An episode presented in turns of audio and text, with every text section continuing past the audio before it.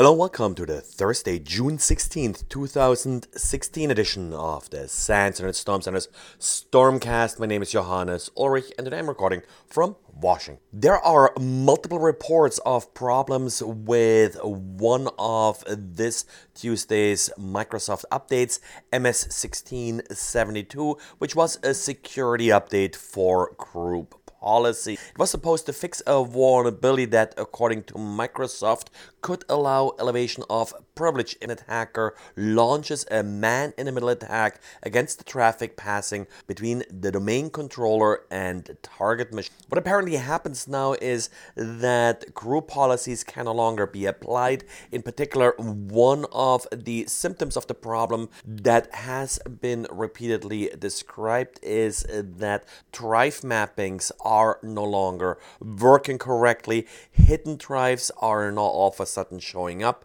and other drives are not showing up at all. At this point, I don't see any statement from Microsoft. I'll link to one of Microsoft's support forums where multiple users do describe the problems and some workarounds that have been working for them.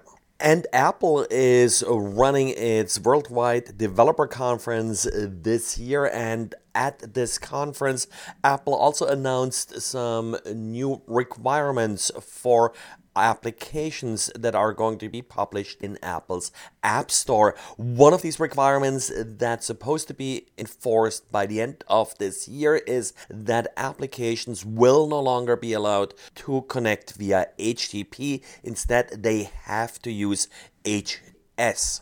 We have often heard about antivirus engines causing issues with false positives, but I think the next story is something new Rising Antivirus, which is mostly distributed to the Chinese market, did include in a recent update a malware itself. The Sality virus was apparently being distributed with an update for this antivirus product. The malware was first found by AV Test test, an antivirus test lab that noticed that after an update, uh, test machines that ran this virus scanner were infected with the Sality virus. Now, typically, antivirus scanner updates do not just use signatures, but also do include new code, and apparently, the virus was injected in this particular scanner with one of these code updates. And last Tuesday, SAP did release an update for its products. It was their usual June monthly patch update.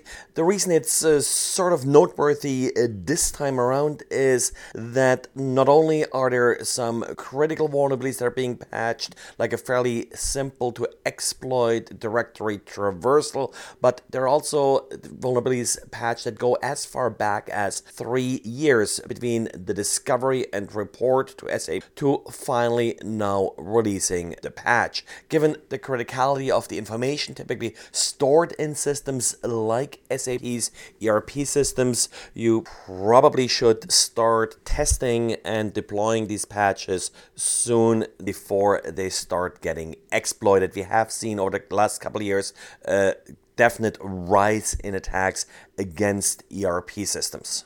And according to Kaspersky, underground trading platform xDedic now offers access to RDP servers. There are about 70,000 hacked servers for sale. They're going for as little as $8 a piece. And of course, with access to RDP, an owner of that server could then take full control of the server, use it, for example, as a jumping off point for additional criminal activity or just the resources on the server itself. According to Kaspersky, a good number of these servers are actually operating a point of sale software, so this could then be used, for example, to steal credit cards. Well, that's it for today, so thanks again for listening and talk to you again tomorrow. Bye.